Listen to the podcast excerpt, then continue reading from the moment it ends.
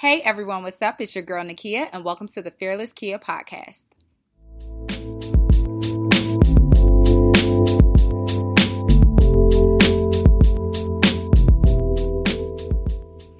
Hey everyone, what's up? It's your girl Fearless Kia. We are here for another Fearless Friday episode. Today, I treated myself by grabbing a bite to eat outside. I usually bring my lunch because, you know, we got to save our coins because it's expensive here in New York. But I was like, you know, I'm going to treat myself and go, go, go buy lunch and, and go for a little walk outside, even though it's cold. But that is how I treated myself today. On today's episode, I have a very special guest with me. She hails from Raleigh, North Carolina. Um, she's an educator, speaker, athlete, coach, Aggie alum, North Carolina A&T, and a Harvard alum as well. She is the managing director of talent at Public Preparatory Network and my soror, ooh, a devastating member of Delta Sigma Theta Sorority Incorporated, Miss Emilee Christopher. so glad to be here today. Yes. So, what I usually like to do is ask, what did you do today to treat yourself? Oh man, today, I mean, today was a full work day. So I guess today I treated myself by taking a cab home. Okay, you know. so I didn't save my coins, um, but saved though. my mind and a little bit of convenience. I can definitely say yesterday I treated myself to a massage. So I try to do something for myself at least full full on once a week, something special. Yes, as we should. That's why I have the like you should every, always treat yourself once a day. Do something for you. Um, so let's get into it. Let's get into the woman behind Miss Harvard, Miss uh, North Carolina A&T. You know, what is your deepest fear? Man, um, so Public Preparatory Network, we're a network of single sex charter schools in the city, and so I work in education. Uh, and I think no matter how long I've been in this space, even growing up, there was just something about not having impact uh, which mm-hmm. is why mm. I chose to work in education and why I chose to work in the nonprofit space and work with children. And so I really think my my greatest fear at the end of the day is, you know, not really having something to stand for and not having an impact. Mm. Um, what type of impact do you want to leave on the community? I would have to say I, my impact I really feel is transforming um, outcomes and opportunities for students through the adults that teach them and work with them on a day to day basis. And so when I think of my community, I think of brown and brown and black kids, mm-hmm. boys and girls who, no matter what level socioeconomically they come from, um, their opportunities just may be different. And so, what can I do to ensure that those students have whatever chance they want put in front of them? It could be going to an HBCU, it could be going to an Ivy League school, it could be going to a special camp. You know, how do we make sure that we are orchestrating opportunities for these students that expose them to things that they may not get or reinforce the messages they do get at home. Right. So, what makes you wake up every morning? What drives oh, you man. to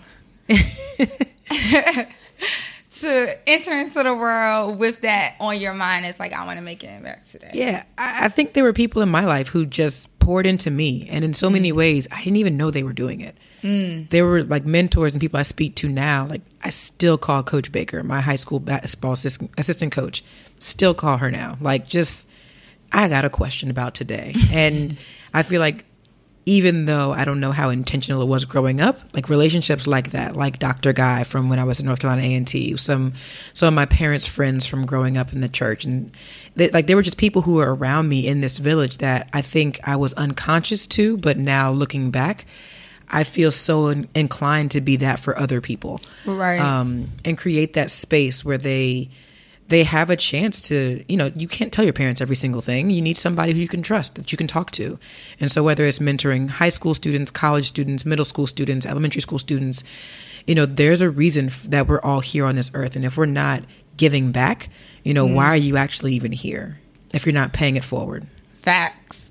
How has, from your experience being here in New York and working in the education system, how do you feel we as millennials are doing as far as being that mentor or mm. for our community how do you feel that we are doing to continue to pay it forward to your point earlier yeah i think one thing that as prof- as young professionals we do is we want to find ways to pay it forward. I think one place where organizations fall short is that we have we don't do a great job of communicating broadly how people can pay it forward. So what are the ways in which we're creating opportunities that let's say mentoring is not your thing. Let's say you're more of a, you know, soup kitchen type person or maybe, you know, being with people who have less than you is not your thing and you want to be behind the screen doing tech, how are we ensuring that those opportunities are available for you, that you have access to them, and that like if kids is not your thing and you prefer elderly people, that there's a, a route for that. Right. There's a space for that. Um, I think we tend to think of volunteering and, and giving back and paying it forward in very singular and finite ways when there's so many different ways. You you know you could be doing you know maybe your maybe your big thing is PR marketing you could be helping through volunteer hours create marketing campaigns to get to students who need access to resources.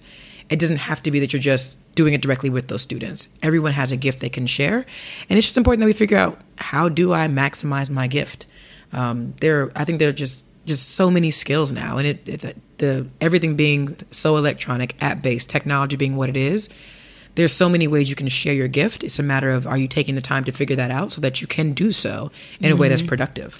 How do you find time to pour into yourself, right? So that yeah. you can be the best mentor, the best role model yeah. for the community.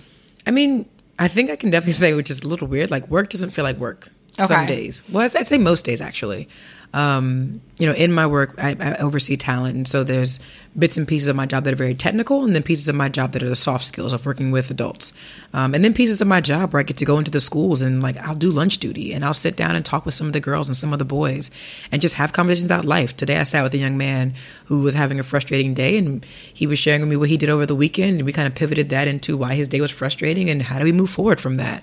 And he left the conversation it, like somewhat to my surprise because it was so short, but with a smile on his face, like I'm ready to go back to class now. Right. Um, so it you have to find what are those small joyous moments in the day, um, and incorporate real in real time what you're passionate about. I think work can very quickly feel like just a job, mm-hmm. and it's very exhausting if it just feels like just a job all the time. And so for me, between work, between basketball, I actually get to coach girls basketball and I get to pour into those girls in a very personal way, um, which means a lot to me. So, you know, work doesn't always feel like work, which is really, really nice. Yeah. So I want to transition a little bit over into you um, are now transitioning into a new title and a new role as a mother. Yes. Um, how has your experience been so far? It's been it's been great.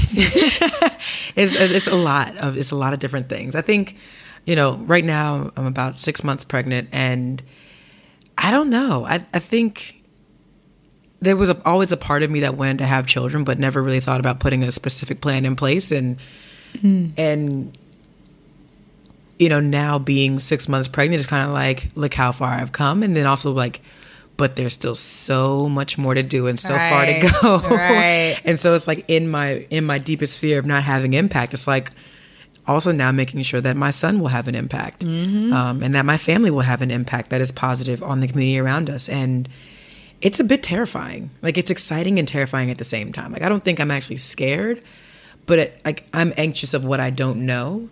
And every single day i go further step down this path i realize how much more i don't know. Mm. just to take a step back prior to you um, being pregnant how did you feel in the moment when you found out you were pregnant? And did you did it affect kind of you said you didn't have a timeline or something mm-hmm. planned out to be like, "Oh, I want to be a mother." But did mm-hmm. you have a kind of vision of when you wanted to get pregnant? Did you want to be married first, then get pregnant? You know, like did you yeah. have those kind of uh, that idea or vision of how you wanted it to happen prior to you, you know, getting I mean, pregnant?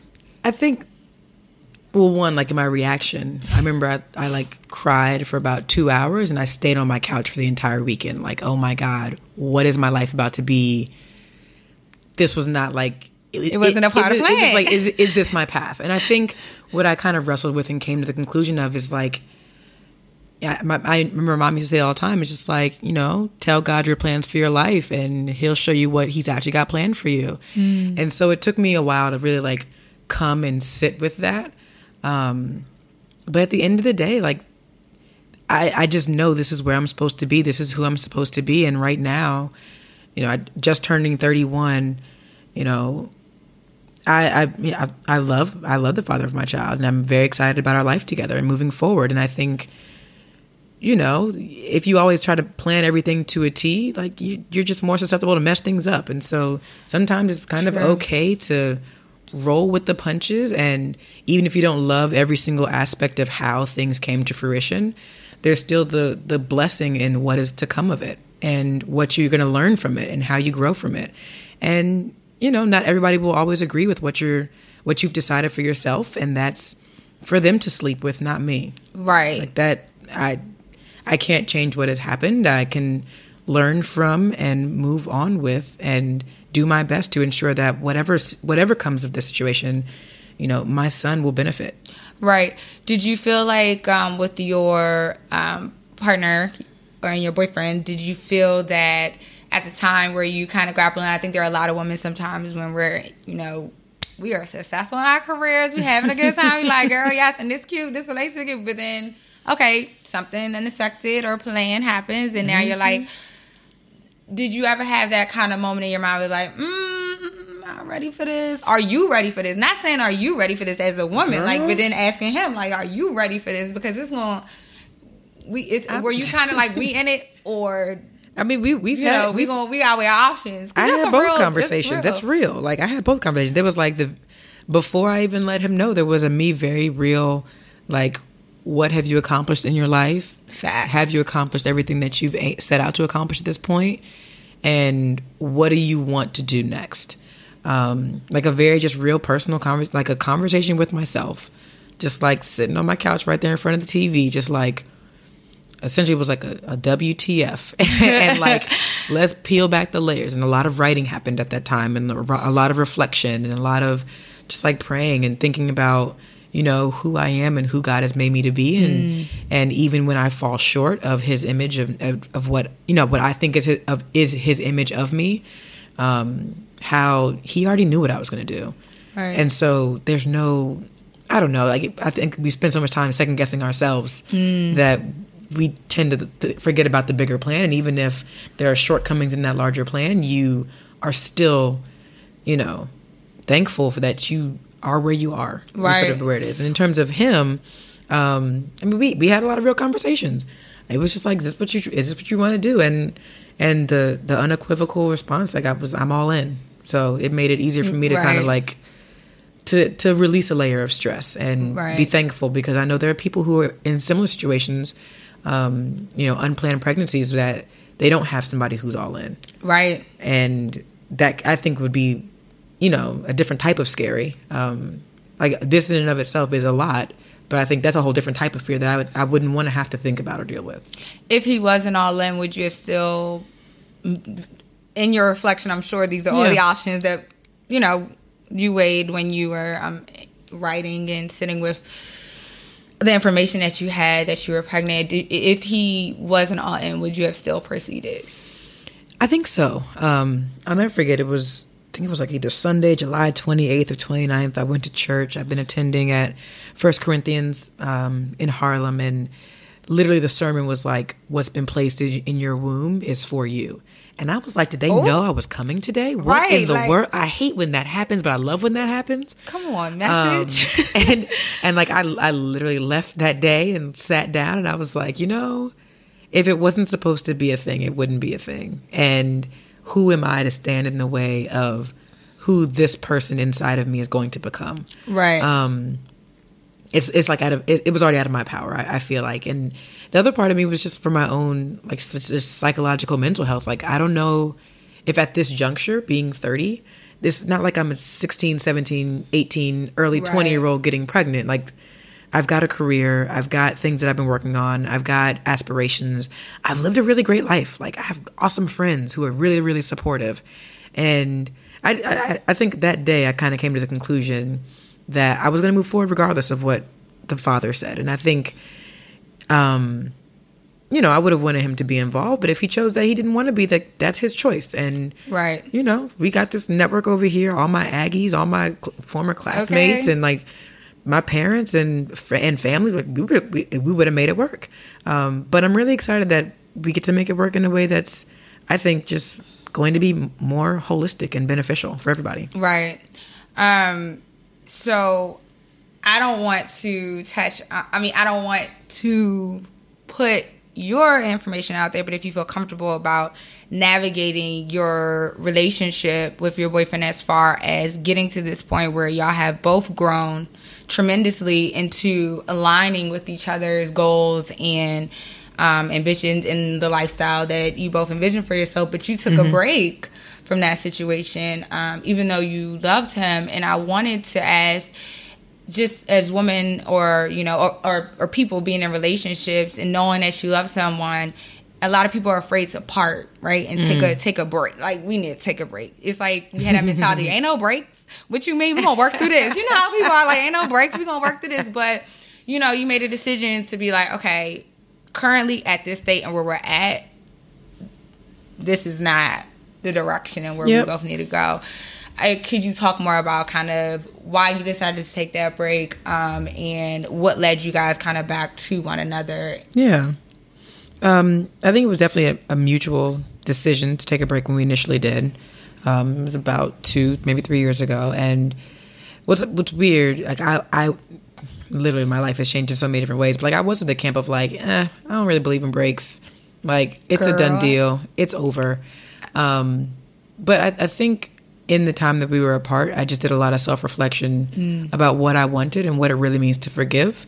Mm. Um, I think we have a hard time with that as women. Not even like black, brown, didn't matter. It's like as women, um, and also just acknowledging, like if there's if there's a space for growth, like allow that growth to happen. Right. And so we really didn't communicate at all for like a year and a half, almost two years, after we broke things off the first time, and you know, I, it took. It, I mean, we're still having conversations. I talked to my mom, and I'm and to an extent, my parents have been married now like 37 years, and she's mm still like, we're figuring it out. Like yeah. we love each other, but there are still days that like we're figuring it out. And I remember, I'll never forget my mom.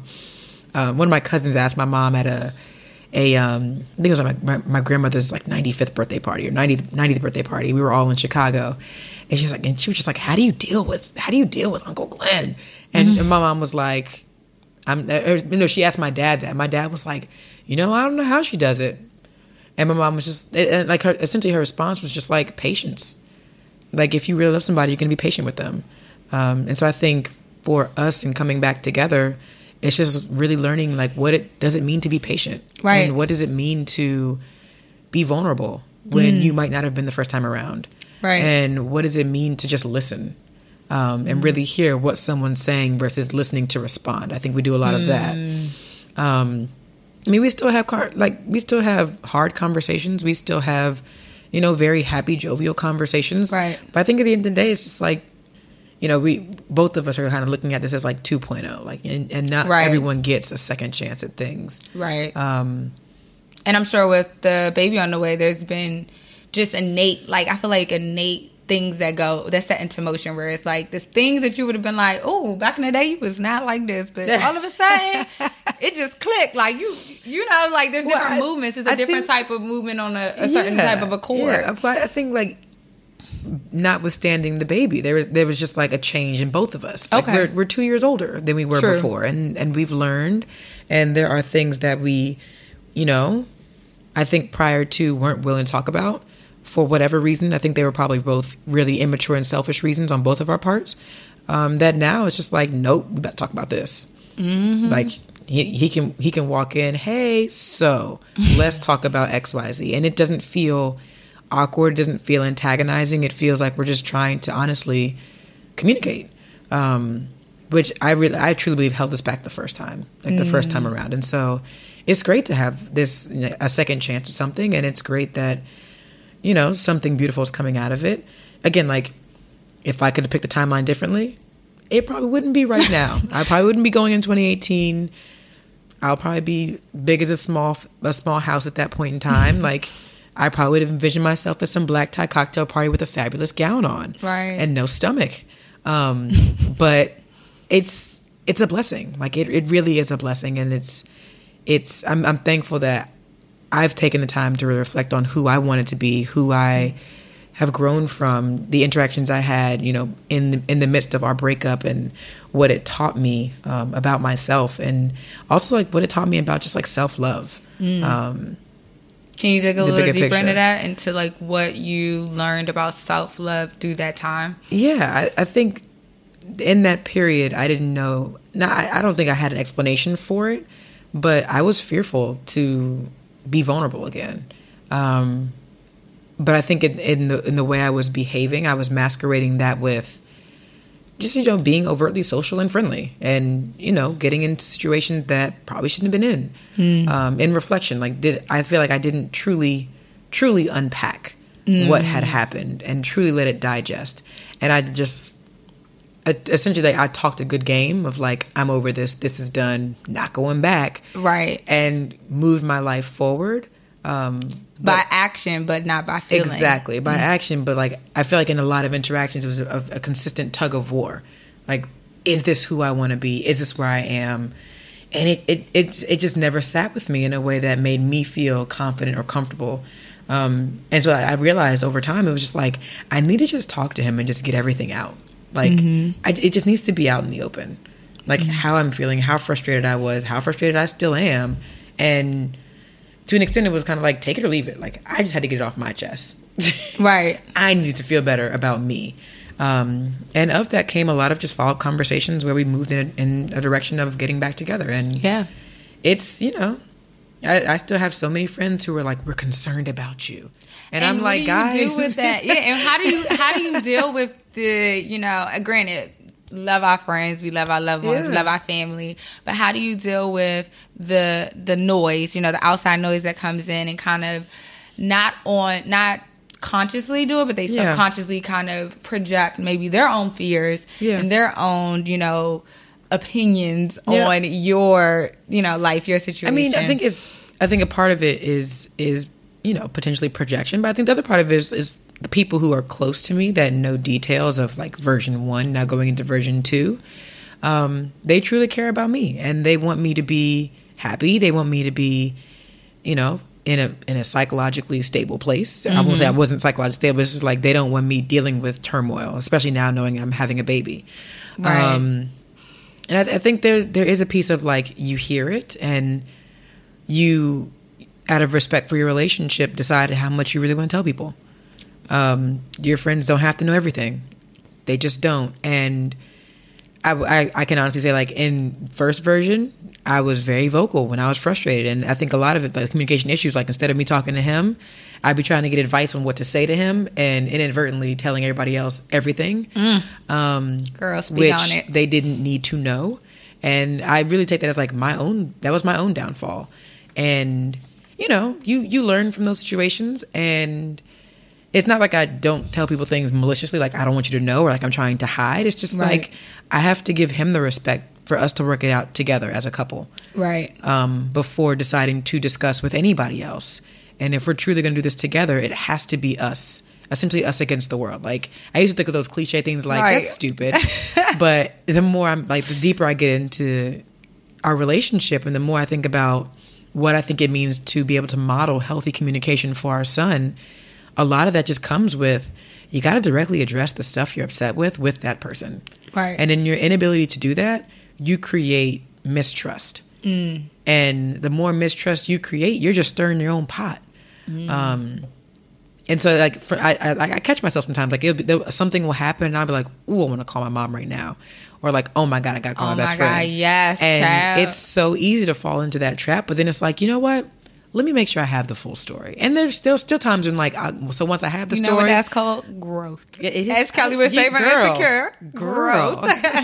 Uh, I mean, there's still times when I'm like, great, got that side of the story. Now I still need to make sure, and it, it comes. Um, but I think there's still like there's just a piece of me that is very adamant about I want to better understand, and and a lot of it is just like the male brain is just so interesting. it's it's so convoluted and. It like to an extent, like, he's kind of like my, and he's gonna hate me. Like he's gonna listen to this and be probably so upset. Mm-hmm. but like, there's a piece of just like I really do want to learn about him and like and the way that he thinks to better understand. So when he keeps putting the fruit on top of the fruit drawer instead of in the fruit drawer in the fridge every time I bring home groceries. Let's just unpack that so that we can get move on because it drives What me is your crazy. logic behind Like, I that, need to- I right? need to understand.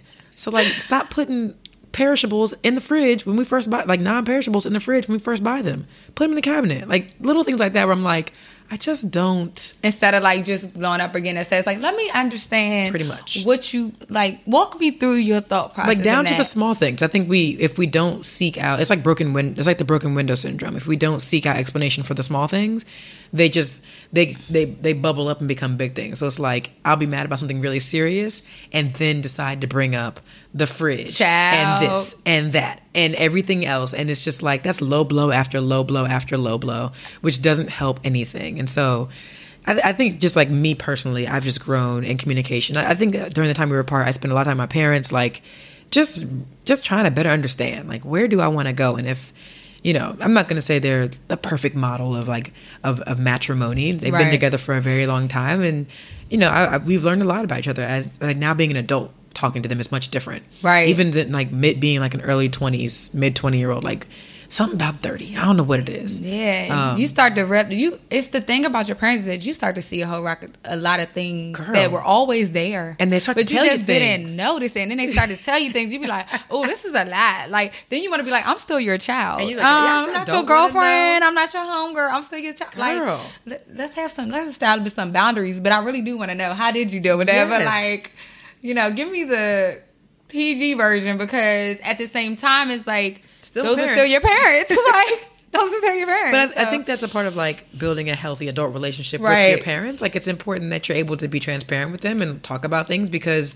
at the end of the day, they still have twice. They've lived twice the life that I've lived. correct. And so, like, and literally, like for me, my parents are like exactly like I turned thirty, my mom turned 60 mm-hmm. like in the same year, like literally twice the life that I've lived. And I think there's just so much power in that. And I think for me, and I think eh, for for any young professional, young adult listening, there's a there's a real power in asking the right questions. Ooh, like not coming in asking loaded questions, asking leading questions, but asking questions and just letting them talk and then listening to hear, not listening to respond.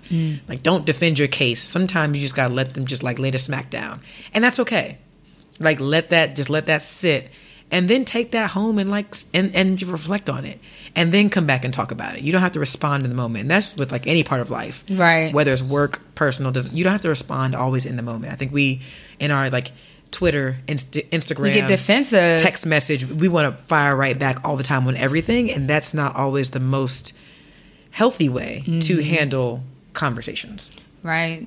So with that experience from, you know, knowing that you have this fear, this deep fear of not uh or not wanting to to not have an impact, mm-hmm. right? In the community and also having this transformative year of, you know, getting back with your boyfriend and bringing a newborn, you know, motherhood, stepping into motherhood, do you feel like you can have it all? You know, when they say, "Oh, can a woman really have it all?" do you feel like you can have it all?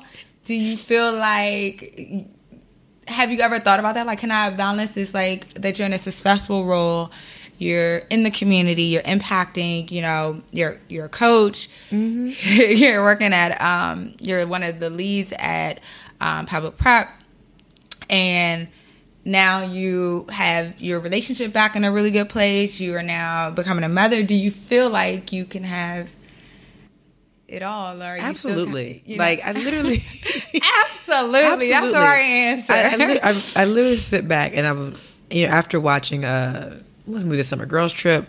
yes, girl Um, trip. Just such a great movie. Shout out to all that black girl magic. Yes. And I think, you know, I watched that and I was like, I should write a real version of that book. Like I feel like her version is good, whatever it might have been, but like I really feel like I could write an actual book about like how do you kind of balance it all. Um, and like, granted, I will say like I haven't, baby still inside of me, haven't balanced anything yet. right now, it's just work and coaching and relationship and real life. But you know, I think it, we have to all define what does having it all mean for mm. us.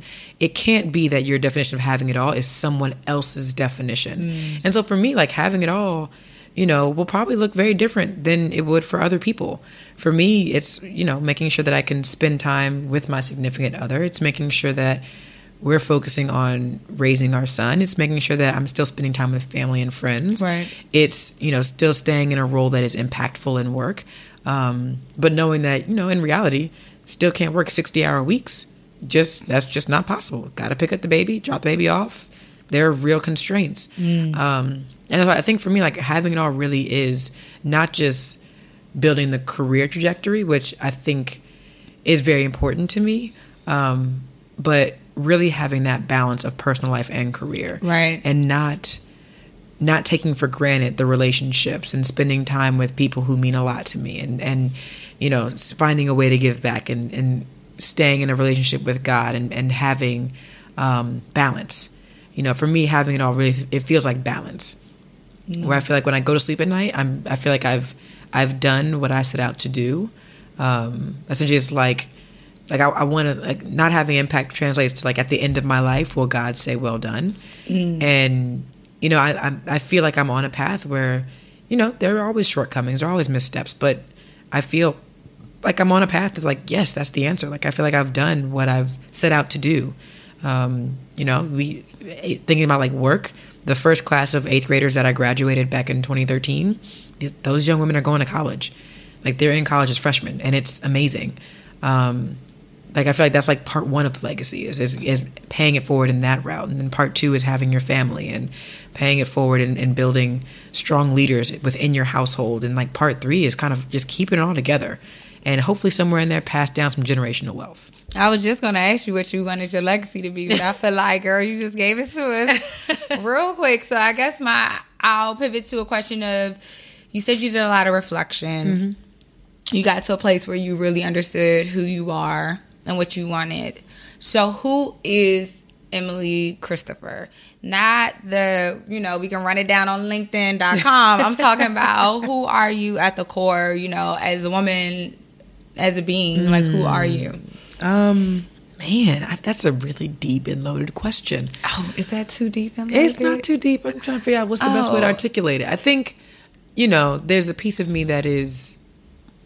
I mean, that, so there's like the regular titles like daughter, sister, aunt, godmother, um, soon to be mother, girlfriend, um, you know, one day wife. Like there's there's that very much like societal norms that are placed on you, and that's who you are. But I think for me, like there's just an aspect of like being a dreamer, um, and wanting wanting to have to make a difference and despite how negative things may be at times despite how much the odds stack up against you despite who's in political power despite you know just what happens in the world that directly fights against the work that you do every single day. So for example i look at the you know the the school to prison pipeline and i'm like jesus how do we really disrupt this? Um you know like it but for me it's like but it can be done.